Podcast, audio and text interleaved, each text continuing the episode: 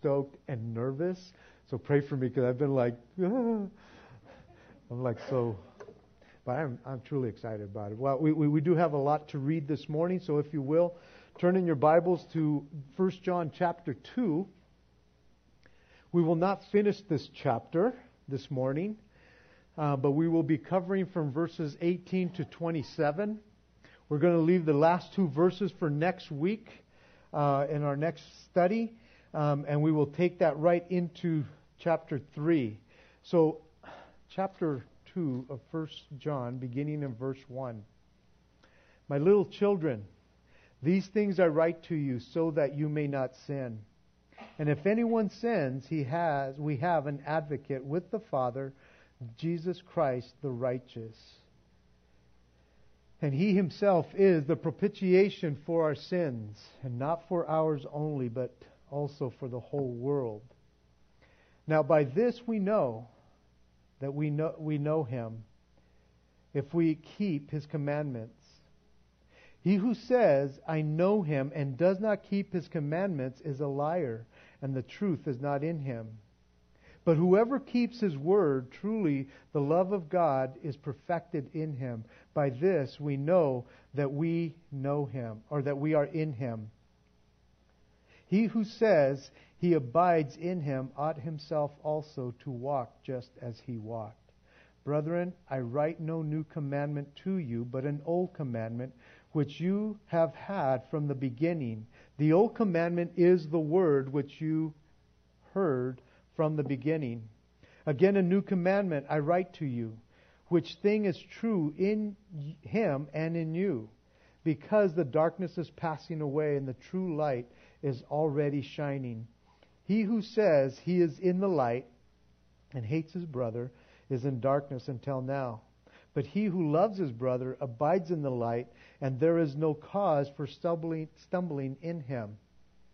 But he who hates his brother is in darkness and walks in darkness and does not know where he is going because the darkness has blinded his eyes. I write to you little children because you have because your sins are forgiven you for his name's sake. I write to you fathers because you have known him who is from the beginning. I write to you young men because you have overcome the wicked one. I write to you, little children, because you have known the Father. I have written to you, fathers, because you have known him who is from the beginning.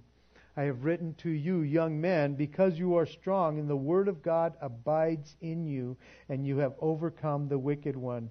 Do not love the world or the things of the world. If anyone loves the world, the love of the Father is not in him. But all, for all that is in the world, the lust of the flesh, the lust of the eyes, and the pride of life is not of the Father, but of the world. And the world is passing away, and the lust of it. But he who does the will of God abides forever. Verse 18 Little children, it is the last hour. And as you have heard that the Antichrist is coming, even now many Antichrists have come by which we know that it is the last hour. They went out from us, but they were not of us. For if they had been of us, they would have continued with us. But they went out, that they might be made manifest, that none of them were of us, but you have been have an anointing from the Holy One, and know all things I have not written to you because you do not know the truth, but because you know it, and that no lie is of the truth. Who is a liar? But he who denies that Jesus is the Christ. He is Antichrist who denies the Father and the Son. Whoever denies the Son does not have the Father either.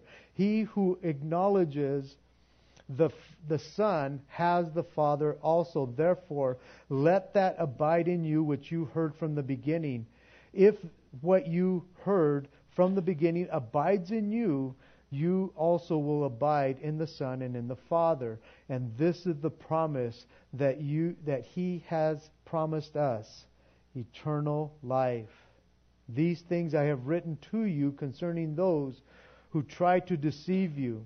But the anointing which you have received from him abides in you, and you do not need that anyone teach you. But as the same anointing teaches you concerning all things, and is true, and is not a lie, and just as it has taught you, you will abide in him. It's a lot of reading. Got through it.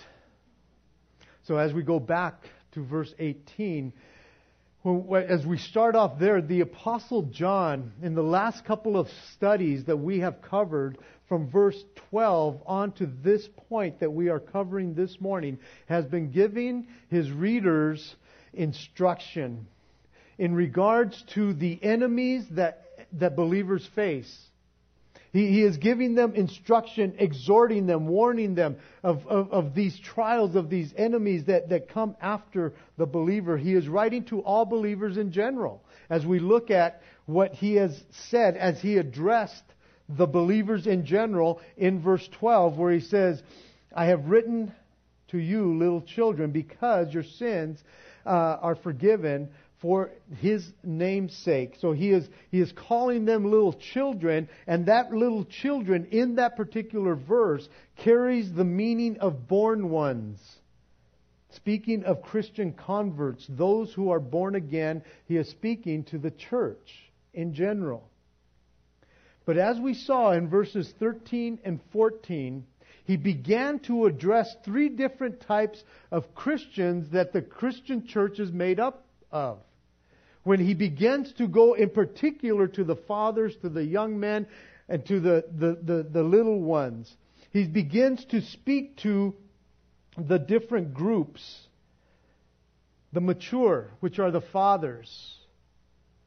The maturing, which are the young men. And then to the immature, the little children. Now, now I share these things because there are five times in this chapter alone that the Apostle John uses the, the, the, phrase little children five times in this chapter. And there are two different Greek words that are associated with the term little children. I've explained it, but I will explain it again. Because three of the times here in this chapter that we're looking at, he is referencing the born ones. He is referring to the Christian converts. Those who are born again. And we see that Greek word, little ones, in verse 1, in verse 12, and in verse 28, which we will not cover today. But those are the references that he makes to the little children that are the born ones, the born again. And twice, two other times, he refers to immature Christians in verse 13 and where we are starting this morning in verse 18. So in verse 18, he says, Little children, it is the last hour. So once again, John is addressing the immature Christian. He's, he's referring to those immature Christians who are new to the faith. They've just come to know Christ and they really haven't grown, but they are in the Father. They have known the Father. They've accepted Him personally in their life. And so they are the, the, the new converts. Those who are, are new to the faith, but he is also referring to those who have been saved for some time, but are still considered in that category of immature Christian. They really have not grown in their faith. They've, they've been saved for a while, but they haven't, they haven't grown. They haven't matured. They haven't come to a place where, where they're beginning the battle more and more. And you know what? There's some Christians that really don't mind just staying there. And that's understandable because some people, it's like, man, they just want to be saved. They just want to make it into heaven by the skin of their teeth. They don't want to battle this world. And Satan is fine with them. He'll give them up. He'll say, yeah, you're saved. You're going to heaven, but I will make you ineffective. And they're going, I'm cool. I'm cool with that. They, they, they don't want to mature. They don't want to grow. But the warning here is to the immature Christian. But from what I gather here as I was looking at this and studying this, it is assumed that the mature Christian, the fathers, and the maturing, the young men, already have the understanding of what he is sharing with us here. They've already been imparted with this kind of knowledge and they're understanding it, they're comprehending it, and, and they understand the battle that is associated with what we are going to cover this morning. The immature haven't really even either heard it or they've heard it, but they've decided not to act on what they know. They just like to stay immature. But he is telling the immature Christian here it is the last hour. It could also be translated, it is the end of the age. In other words, your time is up. It is coming to a close.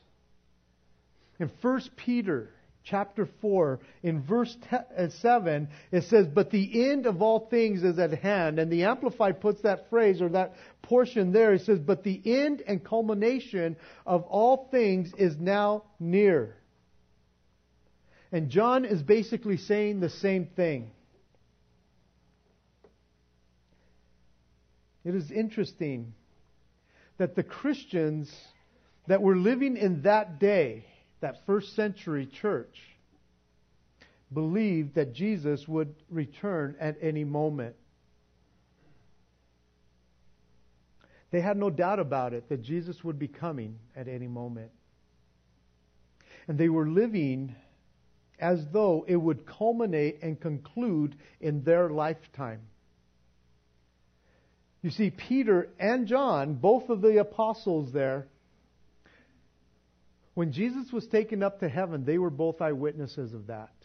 And as they stood there and Jesus is taken up, I'm sure they, their mouths were open and tripping of what was going on in the midst. And the angels tell them, why are you looking up? In so manner that he has left, he will come back. And so their mind is, he will be back any time.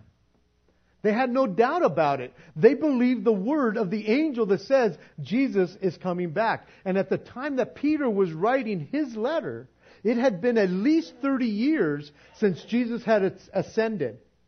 And so Peter, he had this expectation, this urgency, and when he shares in his word that everything was, was culminating, to him it's like, it's been 30 years. he should be back at any moment.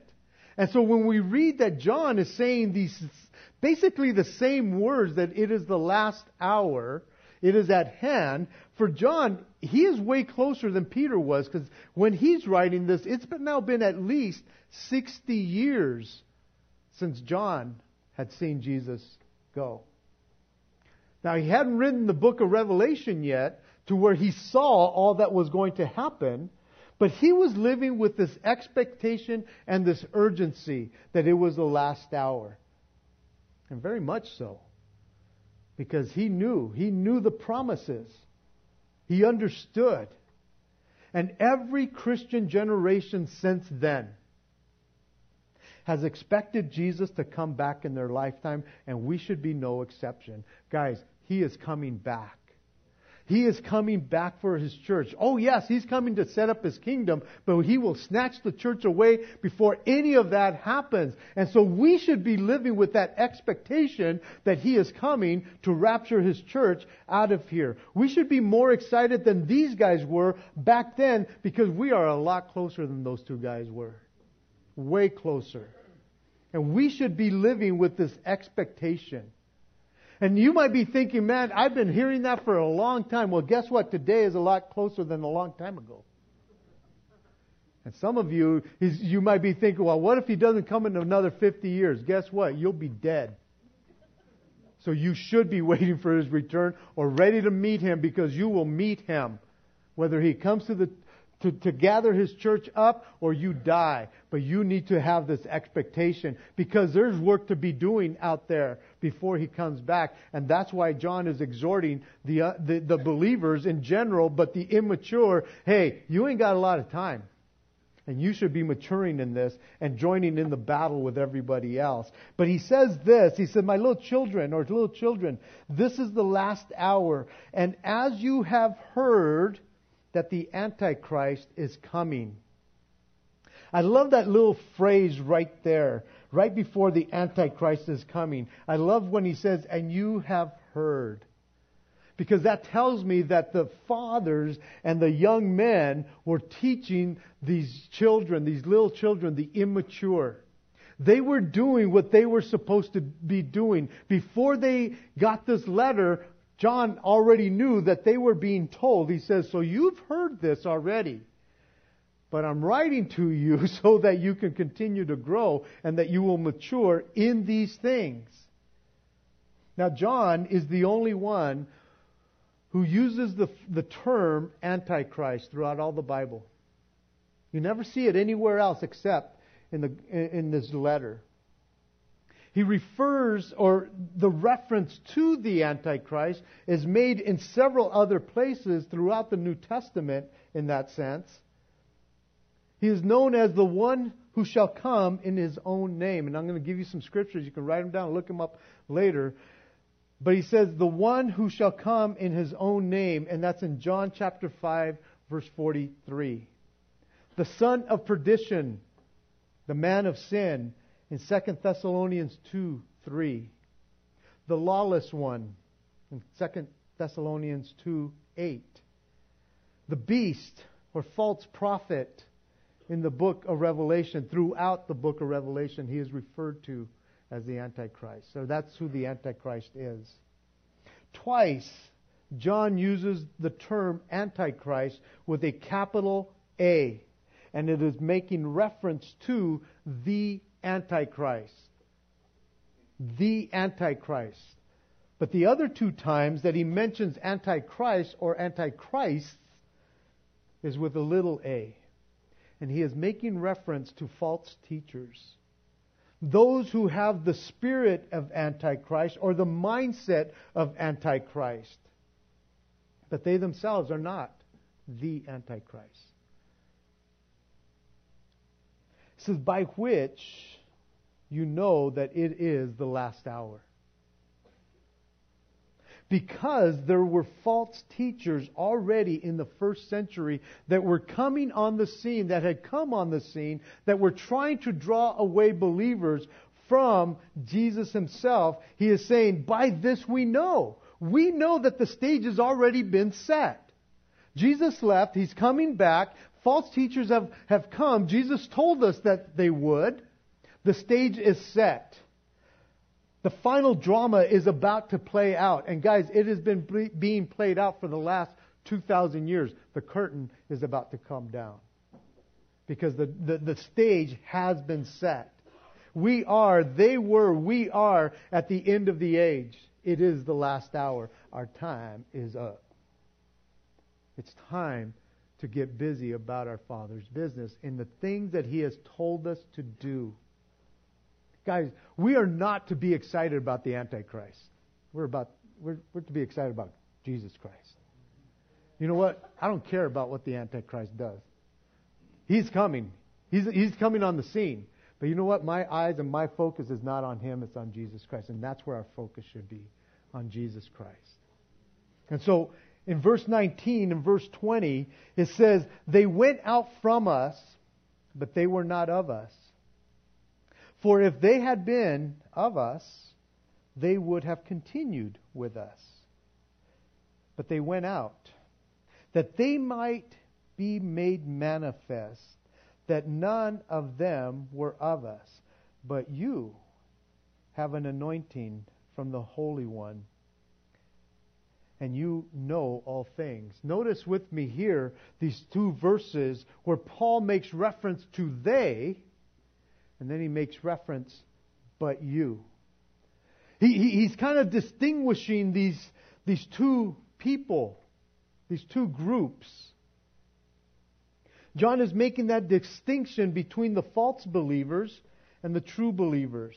Just like he has made the distinction between, as we have already covered, he, he, he's, he's making the, that distinction between those who have gone on and those who, who, who have remained, because that is the fruit. That is the fruit. The distinction is the, tr- the fruit that will be made man- manifest. Sorry about that. Let the clutch out. Let it go. The distinction between the two that are mentioned here is the fruit that will be made manifest. They, or the ones that stayed and remained, and the others who left, they went out. That's where the fruit will, will be made manifest. As I was looking at this, what came to mind was the parable of the wheat and the tare in, in Matthew chapter 13. If you know the story, the, the, the, the, the, the sower, which was Jesus, went out to sow seed.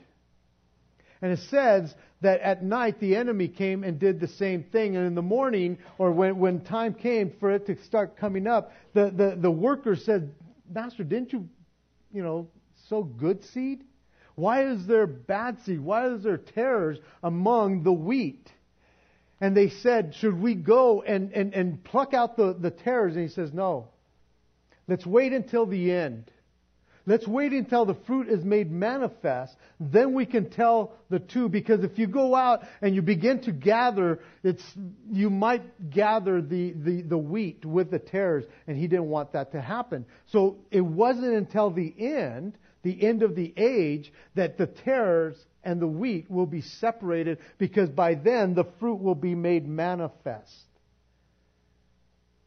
And it gives us a picture of how these false teachers can make themselves look like, sound like, and act like believers, but are not. Because the wheat and the tare, from my understanding, look really much alike, a lot alike, until the fruit comes out. Then you know which is which. That is when the fruit is made manifest. But he turns to the Christian, the, the, the, immature, but you have an anointing from the Holy Spirit and you know all things. And I like that. I like the fact that even though he is writing to the little children who are immature Christians, he tells them, but you, you are saved. You have an anointing by the Holy Spirit on you.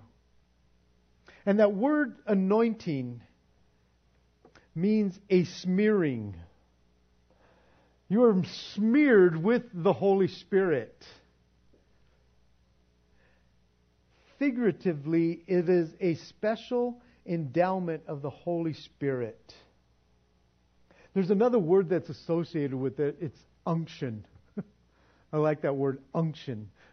I don't, I don't think I've ever like really used unction, but I've heard the word unction, and whenever you hear the word unction, you you almost feel like it's like a little kick in the rear to get you going. It's like, man, you have that unction to do something. Don't just stand there. Don't just sit there. When we have the unction of the Holy Spirit, it's not so you can just sit and do nothing. The Holy Spirit is our is, is our motivator to do what we have been called to do. There is an unction associated with it. There is an anointing that comes from the Holy Spirit that when it comes upon you, you are to do what He has said. He kicks you in the rear and says, Come on, let's get going.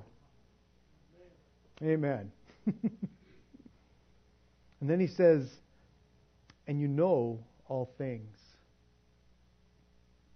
The, the, the inference here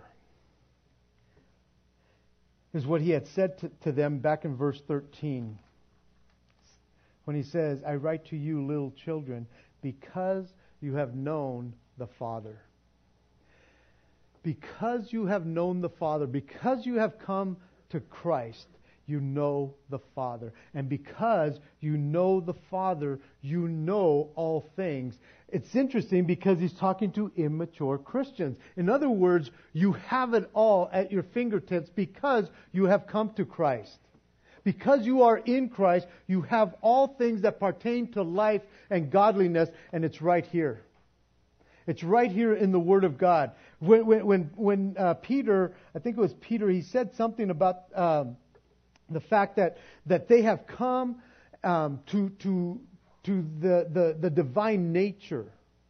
And because they had come to the divine nature, he, they had everything that they needed for life and godliness to grow.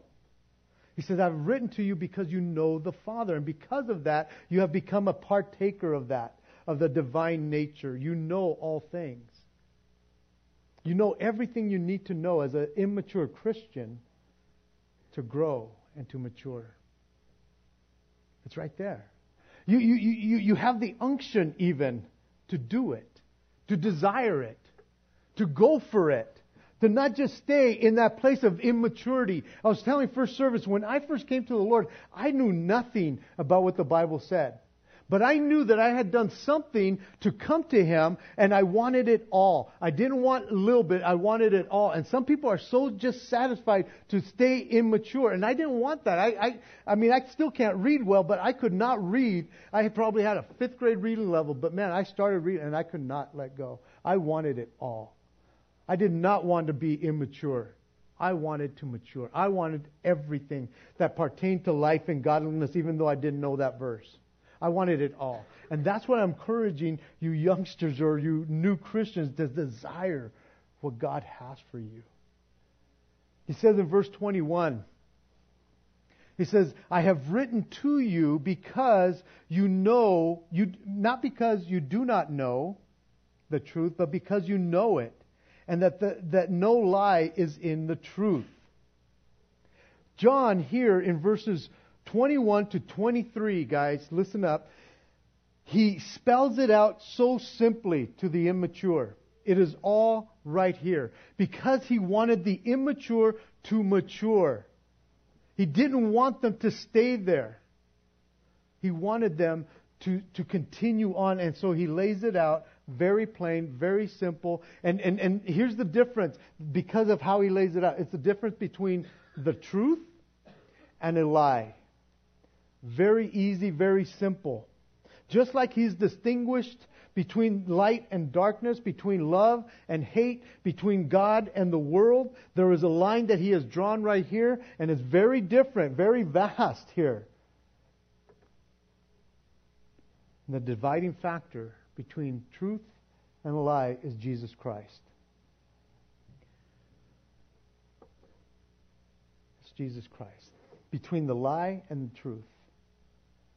The question to everything that has to do with faiths, with religion, with, with denominations, with sects, not sex, but sects, as in groups, with cults, with secret societies, the dividing factor in all of that, you name it, whatever it is, whatever group, whatever sect, whatever, whatever, the dividing line is who is Jesus Christ? And he spells it out here so simply for the immature Christian to grasp, to understand, so that they would know the truth. Because the truth was already in them in Jesus Christ. He wanted them to understand this. If anything other than God come in the flesh is what other people are saying, they are a lie. Do not believe them. If you are at a place where you don't know the difference, He's spelling it out for us right here. Jesus Christ is the dividing factor in all of that. If anyone denies Jesus Christ, that He is the sent one, that He is the promised one, that He is the Messiah, they are a lie. They, they, they, they pertain to that portion. And you as a Christian should not be swept away by it. Jesus never said that He was a way or a truth or a life. He said He is the way, the truth, and the life. No other way. There are no two truths in any of this. Not when it pertains to faiths or religion or denominations or anything like that. Any secret society that says, no, we have the truth. It's like, no, you don't. If it does not have to do with Jesus Christ, you do not have the truth. Guys, we are not to just believe Uh, every spirit. And this, this is where the, the, the, the, the immature, they believe whatever's been told to them instead of going to the Word. Because it says in verse 1 of chapter 4, Beloved, do not believe every spirit, but test the spirit whether they are of God. because many false teachers have gone out into the world. By this, you know the Spirit of God. Every spirit that confesses that Jesus Christ has come in the flesh is of God. Anybody, any faith, any religion, any group, whoever they, whatever they call themselves, if Jesus Christ is not God in the flesh, turn them away. Walk away from them. They are not of God. They, they are liars, is what he's saying here. The, the, the, there, there is no way that, that any group can say, well, I believe in Jesus, but. It's like, done, liar. There's no, nobody that would say, well, it's Jesus Christ and. It's like, no. Not and, not but. It's Jesus Christ alone. He is God. And they say, well, yeah, He is God, but you have to. It's like, no. It, right here, he it plainly lays it out for us in verses 21, 22, and 23. Anyone who does not believe that Jesus is Christ, he is Antichrist and he has denied the Father and the Son. Because there are people, it's like, well, I believe in God, but not Jesus Christ, or that he is not God. It's like, then you're a liar. You cannot separate the two. They are one. And so if anybody says, well, he was a good teacher. Bah. Liar. He was a prophet. No, he's God. Oh, he was a good man. No. He is God. If they are not claiming that Jesus Christ is God, they are false. And guys, there are churches around here, there are really nice people that come to your doors and they tell you, oh, we are. It's like, no, you don't. Because they are saying Jesus and or Jesus but. And they are liars. And we need to look at them as liars because even a half truth is still a lie. Jesus is truth. There, there's no skirting that. The only reason that the Jews wanted to kill Jesus is because he made himself out to be God. That is the only reason. Go through the Gospel of John. And when you get to John chapter 5, when Jesus says certain things about his Father, he calls him Father, he was placing himself at the same level as God, and that's when they started picking up to- stones to kill him, but he got away from them. And every time you see that they had stones to kill him or they wanted to kill him is because he kept on saying that he was God. And to them, that was blasphemous. You cannot claim to be God unless you are God. And Jesus is God. There's no way around that. And anybody coming to you to say that they are Christian or they are part of the Christian church, but they don't believe or they try to separate the two, they are not of God. And you should not be swept away by this. And this is why he continues to tell us that we are to know what the truth is. You cannot believe in God and not believe in the Son. Because the only way to the Father is through the Son. In verses 24 and 25, he says, Therefore, let that abide in you which you heard. John was talking about what they had heard was the Word of God. And it was to abide in them. And I've shared this with you in recent past that the word abide means to stay. Give a, give a given place, state, relation, or uh, expectancy. Continue, dwell, endure, be present, remain, stand, tarry. In other words, it is to be at home. It is to abide. It is to dwell within you, not in your, not in your head, but in your heart. The Word of God is to abide in the believer. That which you have heard is to abide. And the promise that comes with, with that abiding is eternal life, as he shares in verse 25. It is to abide so that it could bear fruit. And the Father will be glorified in it. When it comes, or when you have time, read chapter 15 of the Gospel of John. It is all about, the first half especially, is all about abiding in the vine, which is Jesus, which is the Word of God who came in the flesh and dwelt among us, and we beheld his glory. the glory as of the only begotten of the Father, full of grace and truth, because he is truth. In verse 26 through 27,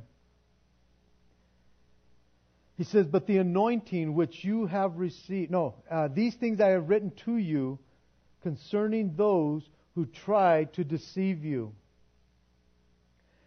This is one of the reasons that I shared with you as we started the book of First John, that there was four reasons why he was writing this book. In the first chapter, he says, I write to you these things that your joy may be full so that you can have joy. In verse 1 of chapter 2, he says, I write these things so that you do not sin, so that we can keep away from sin. The warning to keep away. And this is the third reason why he is writing this book to us concerning those who try to deceive you. And the fourth reason that he writes is so that we can understand eternal life. He's warning the believer of those who would try to deceive.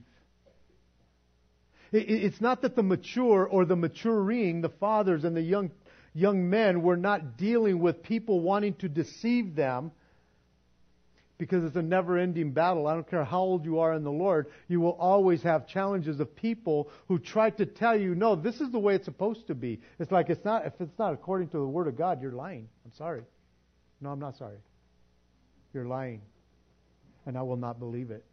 If it is not from the Word of God, if you tell me that is Jesus' but, um, you're lying. I, I, you know, so so it's not like the mature uh, stop battling these is- issues. You just know how to battle it a little bit more because you're more acquainted with what the Word of God says. And He's telling the, the, the young believer, the immature, that you need to be grounded, you need to be rooted, because the Bible tells us that if you're not, in, in, in Ephesians chapter four verse fourteen, that you should no longer be children. It says, tossed to and fro with every wind of doctrine by the trickery of men, in the, craft, in the cunning craftiness of deceitful plotting.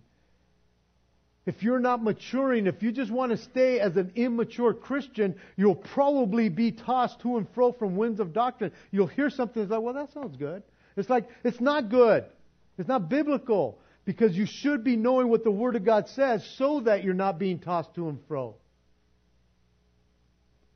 He says, but you have the anointing which you have received. And once again, he is talking about the Holy Spirit that lives, abides, makes his, his home in every believer. And he is at work continuously in our lives if you let him. He wants to be at work so that you can continue to grow, to come to the source. When you hear some doctrine that you're going, Oh, geez, man, Jesus is not, not like the focal point there. He's saying that, well, Jesus is okay, but, and it's like, no, you go back to the source because the Holy Spirit has, has given you that check. That you're not supposed to understand or believe all those winds of doctrine that come this way or that way. In, in John chapter 14 and 26, he says, But the Helper, the Holy Spirit, whom the Father will send in my name, he will teach you all things and bring to your remembrance the things that I said to you. The things that God has said to people today comes from the Word of God. He can't bring anything to your remembrance if you have not read it or heard it. He can't because it's not in there. That's why it's important for you who are immature to come to the Word and begin to read it on a regular basis, to devour it, to, to let it rest in your life and become your life, so that you know that when something comes up, the Holy Spirit who lives in you will bring it to your remembrance because there's people that say, Man, I read and I don't remember anything. Just wait until the trial comes when the deceiver comes and you'll go, whoa, wait a minute, I, I, I, remember reading something or I remember something that, that said that if it wasn't about Jesus, then I should be careful. If it was and or but, I think, or but and and, whatever it is, but it was something. So you almost stab back. It's like, uh, no, no. You know, do the old cross thing. It's like, no, get away from me until I go to my Bible, until I know what the Bible says. Then let me battle this issue. You really don't have to battle it. They're liars. You don't have to. You, you don't have to defend the truth. It is the truth. But He will bring it to your remembrance. For you, immature Christian, there is no new revelation. If it is not in accordance to the, to the Word of God, there is no new revelation. Not at all. Now, to you who are brand new, you're reading going, man, it's all brand new. Yes, but from here on out, it's all reminder. But, but if somebody comes to you, it's like, well, I know it's not in the Bible, but God revealed this to me. Put the, put the cross up. if that's what you got to do. There is no new revelation. We have the Word of God, and it is complete. And if you don't know it, then get to know it so you know what it says. Because there is no new revelation. I don't care how sincere they may be. I don't care how nice they may be. I don't care how family orientated they are. They are liars. And you need to stand up for the truth in that sense. Don't believe the lie.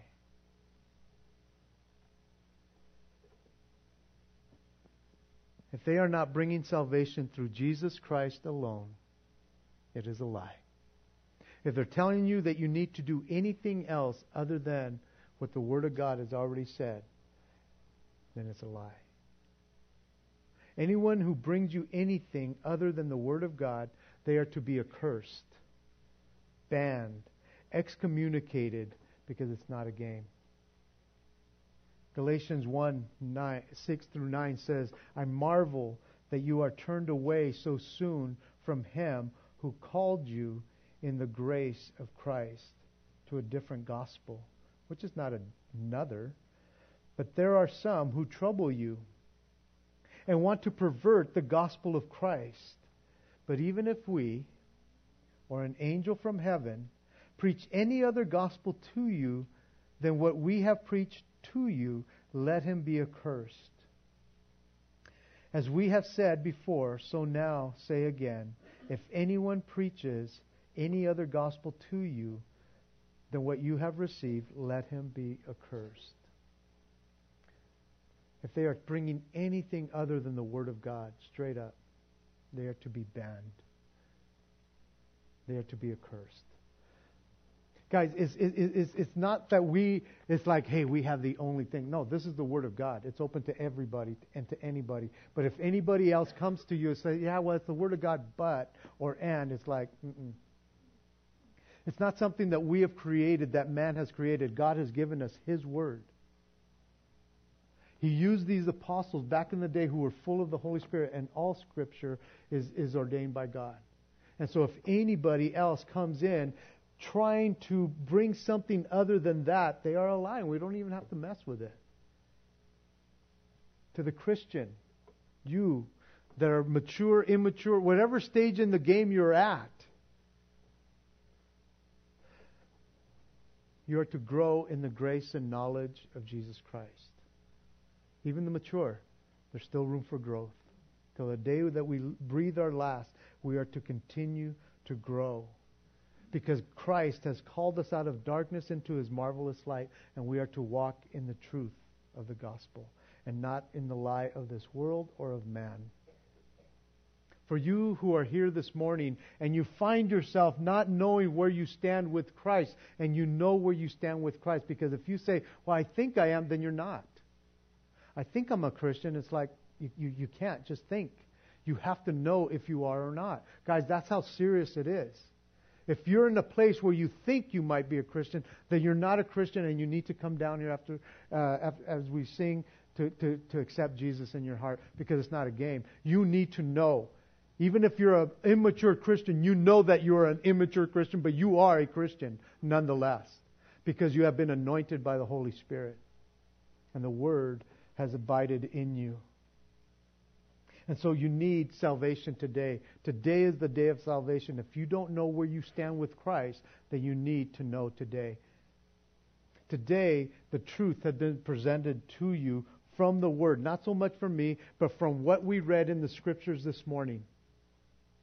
It's been presented to you. And so now the Word of God has been placed in your court. The ball is in your court. It's time for you to make that decision. And guess what? You can reject it or you can accept it. It's up to you. You can receive it. But you see, we have given it to you. The gospel has been presented to you. The truth has been presented to you, and you cannot ever claim from this day forward that you didn't hear. Oh, you might be sitting there going, oh, I kind of slept the whole time. It's like, I'm sorry, it's not my fault. You were here. The word went out. Maybe you were awake at the beginning and you slept during the rest of it, but you heard the word of God being read to you. So it's on you. It's not on me. Guys, my heart is that you would come to know Jesus my heart for you, Christian, is that if you're immature, that you would desire to mature and grow and join the battle. Because some of you guys are going, it's just too hard. And, and, and again, Satan will give you that to be saved, but he will make you ineffective if you, if you can. And I do not want you to be ineffective. I love you. Your desire would be to grow, to bring others into the kingdom of God. Amen? I'm going to pray, and as we pray, the worship team is going to come up. But if you are not a Christian and you know that, we're going to have some prayer teams up here, and you can go to them, and they will lead you to Christ. But I'll be down here for the uh, most of the song. Come up, and I want to lead you to Christ. But if you're sitting there and you're going, "Oh, I don't know if I want to go up, man. It's kind of embarrassing." It's like, really, eternity is ha- hanging in the balance for you right now, because you don't even know if you're going to make it home.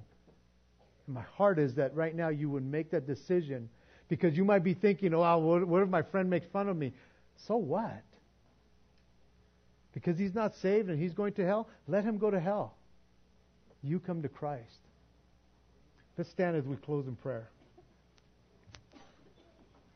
Father in heaven, we do come before you, Lord.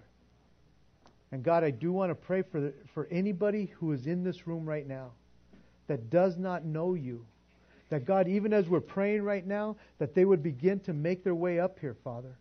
That they would not stay where they're at right now, Lord God, not knowing you. They need salvation. And Lord, you want to give them salvation. And I pray that right now, Lord God, Satan would Uh, or Satan would be defeated, that you would break the chains, and that you would draw people to yourself, Lord.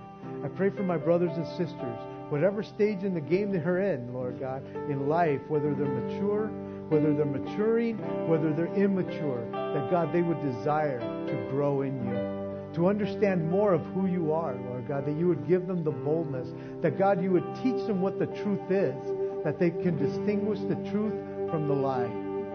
And Father, right now, God, I pray that in the name of Jesus, you would just work in the life of the believer to not be afraid, not to, to be ashamed, but to boldly proclaim the gospel of Christ to those who are out there that need you desperately, Lord. Put them in situations where they will have to stand for you, Lord God. And in boldness, they will share Jesus with others. We love you. We thank you, Lord, for your word. It is power, it is salvation. And we thank you for that. In Jesus' name, amen. Guys, there's people.